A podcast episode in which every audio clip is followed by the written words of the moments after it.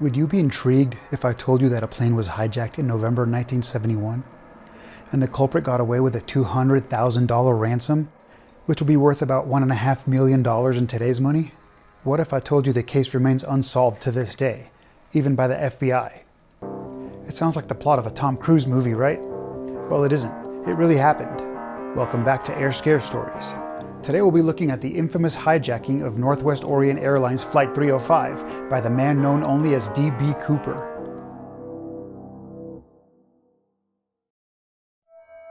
It's a beautiful Wednesday afternoon in Portland, Oregon, the day before Thanksgiving, actually, in 1971. And millions of Americans are making preparations for the long holiday weekend. For some, this means having to travel long distances to connect with friends and family. For others, Thanksgiving is just another workday with an annoyingly long commute. Northwest Orient Airlines recognizes this and is still running its routine passenger Flight 305, a short hop of about 35 minutes between Portland, Oregon and Seattle, Washington. Today's flight has 36 passengers, only a third of its usual capacity, and six crew members. The captain for today's flight is William Scott, assisted by First Officer William Rataczak and Flight Engineer Harold Anderson. By 2:50 p.m. local time, the plane takes off from Portland heading towards Seattle. Just a few minutes into the flight, the smartly dressed middle aged man with the briefcase in seat 18E, who had booked his ticket under the name Dan Cooper, calls over one of the flight attendants and orders his favorite drink, bourbon and 7 Up. He later hands her a note, and based on his outfit, she assumes he's just another businessman trying to flirt with her and give her his number. So without even looking at it, she drops it into her purse. But seeing this, the man leans into her and whispers, Miss, you better have a look at that note. I have a bomb. She opens the note, and written in all capital letters are the words, Miss, I have a bomb in my briefcase and want you to sit by me. Realizing that he probably isn't joking, she does as it says and sits next to him. He opens the briefcase on his lap and shows her its contents so she knows he's not playing games. In it, she could see red cylinders in two rows of four with wires attached to them, along with a big cylindrical battery. Seeing that he now has her undivided attention, he starts to list his demands. First is $200,000 in cash in a knapsack before 5 p.m. local time. Secondly, he wants four parachutes, two primary or front ones and two reserve or back ones. She nervously writes all this down and then goes up to the cockpit to tell the flight crew what's happening. As soon as she leaves her seat, the hijacker calls over another flight attendant and starts making more demands. He wants a refueling truck to meet them when they land in Seattle and that the plane's tanks be topped off. He tells this 22 year old flight attendant named Tina Mucklow that he's willing to let the passengers go once the money and parachutes are brought on board. But he also expects everyone to stay in their seats until he's received everything he's asked for and adds that he will not be taken alive. This seemingly unassuming middle aged man, wearing a dark business suit with sunglasses, has suddenly put the fear of God into the cabin crew. At that time, the passengers weren't aware of what was going on yet. They were just told that the plane would be delayed due to minor technical difficulties. Meanwhile, the crew had made contact with air traffic control and told them about the hijacker and his demands. Air traffic control then informed local and federal authorities. Donald Nyrop, the president of Northwest Orient Airlines, asked the crew to cooperate with the hijacker's demands and authorized payment of the ransom. The plane ended up circling around Puget Sound for close to two hours to give the FBI and Seattle police enough time to gather the ransom money and the parachutes. This also gave them plenty of time to gather emergency personnel in case the hijacker decided to do something stupid once the plane was on the ground. Back in the passenger cabin, Cooper had specifically demanded that Tina Mucklow stay by his side. During our time with him, he would occasionally make comments about their current location, showing that he was familiar with the terrain they were flying over. He was able to point out McChord Air Force Base and the city of Tacoma as well.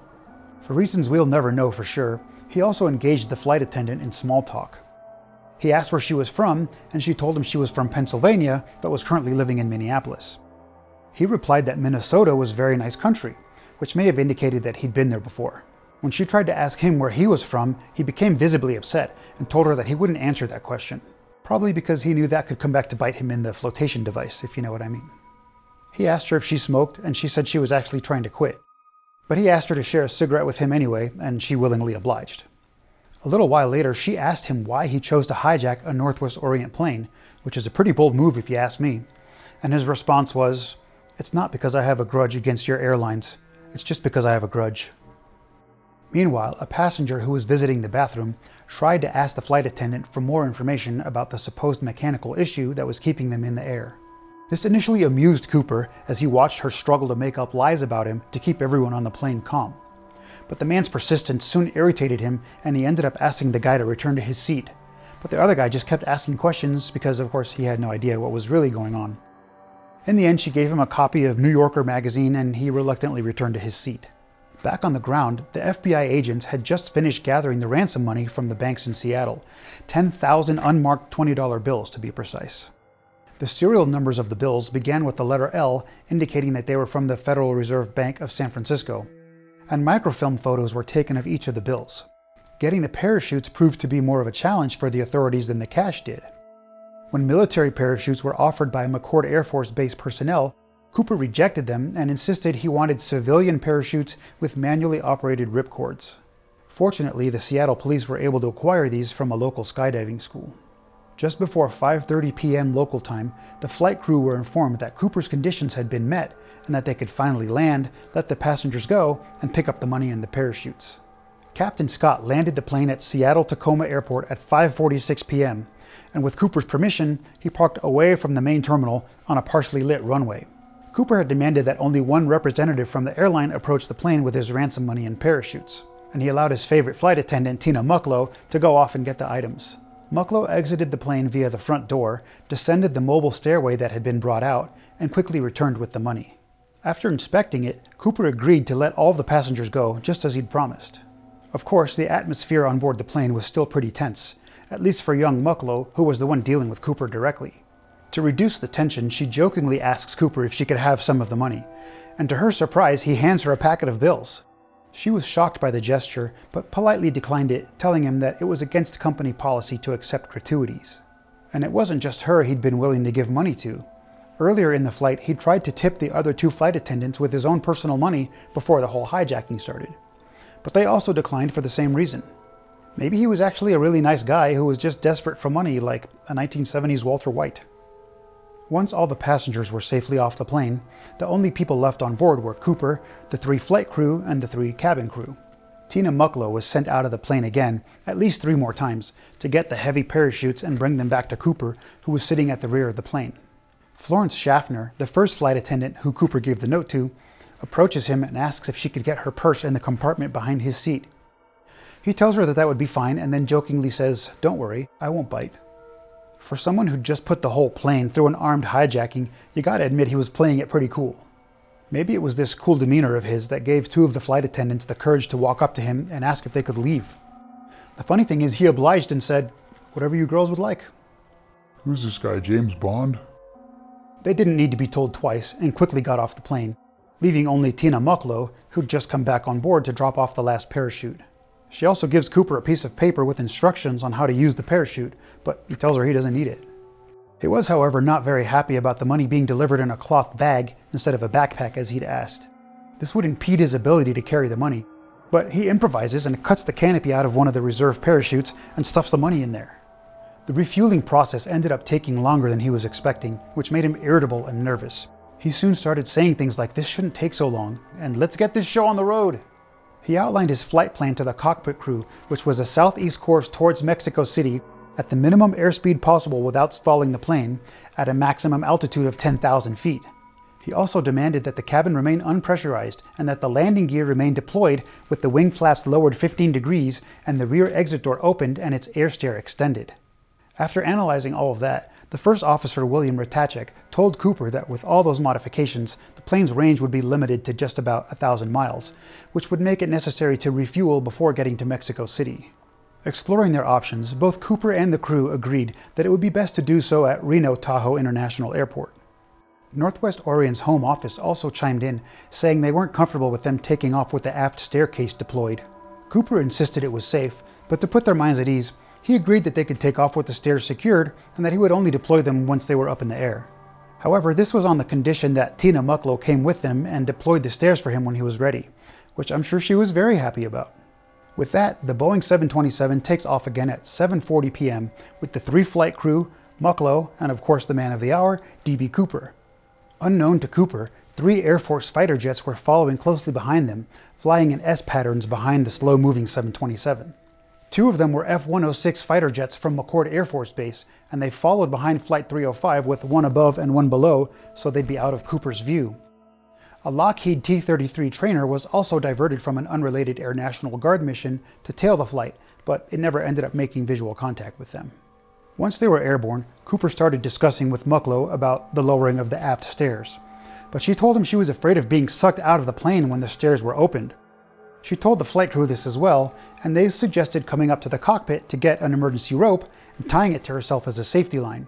But Cooper wasn't happy with this and rejected the idea because he didn't want Tina and the flight crew getting together and possibly coming up with a plan to gang up on him and stop him from getting away. She kept expressing her fear of being sucked out, however, and at one point even asked that Cooper cut a cord from one of the spare parachutes to make a safety line for her. But in the end, he told her to just go up into the cockpit and that he would lower the aft stairs himself. Nobody knows if he did this because he liked her and wanted to just calm her fears, or if he wanted to ensure her safety and make sure she really didn't get sucked out of the plane, or maybe he was just getting annoyed at her for not doing what he wanted anymore.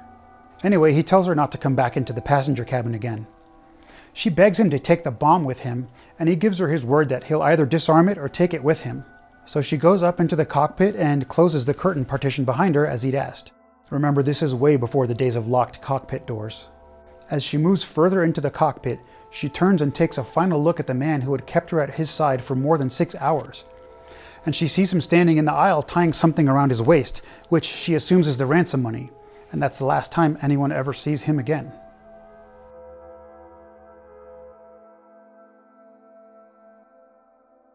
At approximately 8 p.m., warning lights flash in the cockpit, indicating that the aft air stair has been activated. The crew communicates through the intercom asking Cooper if he needs help.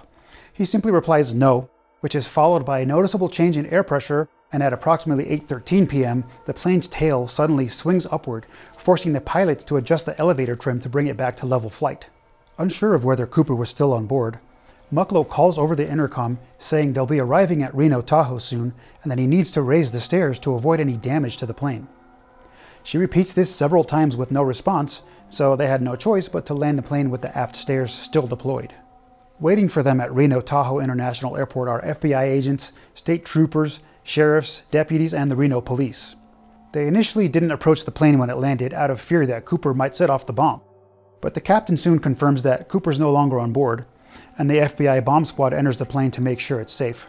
After a 30 minute sweep, they confirm that it is, and the ordeal is finally over for the tired crew. Cooper had kept his word and didn't set the bomb off after all his conditions were met. So, who was D.B. Cooper and what happened to him? The truth is, we don't really know. The only thing we do know about him is that he purchased his ticket under the name Dan Cooper. No personal items of his were recovered, except for the black clip on tie he had on when he first boarded the plane, and two of the four parachutes which he left behind. Based on eyewitness reports, a couple of composite sketches were made of him, Lots of interviews were conducted in the hopes of identifying him or finding clues that could tell investigators who he was, but nothing substantial was ever learned.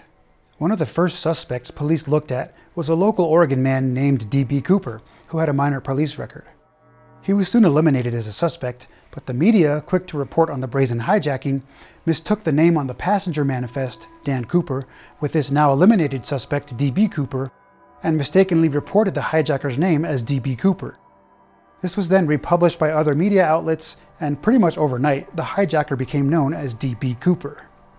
So at this point, you probably have a bunch of questions like how could a man jump out of an airliner mid flight back in the 1970s, and to this day, no one knows who he was or where he disappeared to? And what about the fighter jets that were tailing them? You'd think they could have picked up if someone jumped out of the plane, especially when he probably deployed a parachute big enough to be seen, even if the guy himself wasn't. Well, apparently neither of the two fighter pilots saw anything exit the plane, either visually or on radar. Of course, given that he jumped at night, it's not that surprising that they didn't see anything. Still, you'd expect the radar to have picked up something, but it didn't. Later on in the investigation, the Air Force got involved, offering their SR 71 Blackbird to help retrace and photograph the flight path from Seattle. They did this in the hopes of finding some of the items Cooper may have left the plane with, but after five attempts, they had to give up because they couldn't get any usable pictures due to the low visibility at the extremely high altitude that SR-71s are required to fly. Experimental recreations using the actual plane from the hijacking with the exact same flight configurations were also attempted. They even had FBI agents push a 200 pound sled out the open air stair to reproduce the upward swing of the tail section and the brief change in cabin pressure to try and generate possible trajectories that could tell where Cooper may have landed. These put Cooper's landing zone within Washington state near Lake Merwin, but search teams came back empty handed. Aerial searches were also conducted with no luck. However, a few years later, a small flicker of hope was ignited when an eight year old boy discovered three packets of cash, totaling $5,800, as he raked the sandy riverbank along the Columbia River to build a campfire. But this hope that the rest of the money and the whereabouts of D.B. Cooper had finally been found was quickly extinguished when further searches in the area revealed nothing. In fact, the investigators concluded that the money couldn't have been intentionally buried there back in 1971, because it appeared that it had tumbled and been washed down the river for many miles. But they also concluded that it couldn't have washed down very recently either, because the money was matted and bundled together, and the rubber bands holding the bundles together would have disintegrated within a few weeks of being exposed to the elements. So, despite the fact that they found some of the money, it really left the investigators with more questions than answers. Northwest Orient Airlines offered a reward of up to $25,000 to anyone who could help return the rest of the missing ransom money, but nobody ever claimed it. Though some people did try to take advantage of DB Cooper mania, like two guys who used counterfeit $20 bills printed with the Cooper serial numbers on them, which had previously been released to the public. They used the counterfeit bills to swindle $30,000 from a Newsweek reporter named Karl Fleming, promising him an interview with a guy that they claimed was D.B. Cooper, but of course, this turned out to be a scam. The FBI kept the D.B. Cooper case active for almost 50 years until July of 2016, when they finally announced the official end of what they'd been calling the NORJAK, or Northwest Hijacking case. So, who was this guy, D.B. Cooper? Where did he go after jumping out of that airliner? Why did he do it? And what did he do with all that money? These are all questions that are still unanswered even today. All we really have to go on about the mysterious D.B. Cooper are guesswork, speculation, and a long list of potential suspects who fit his description to some degree or another. Lots of petty criminals were accused of being him, and some even confessed that they were him, but none with evidence conclusive enough to pin them down as actually being D.B. Cooper. Some investigators think he never even survived the jump, because the poor weather on the night of the hijacking, along with the remoteness of the wilderness he jumped into, and his lack of any survival equipment, would have made it almost impossible, even for an experienced paratrooper. Besides that, the fact that the ransom money never turned up anywhere, even decades after the hijacking, suggests that it was never spent, which could also mean he never survived to spend it. As with all incidents and accidents in aviation, changes are always adopted afterward to make sure they never happen again.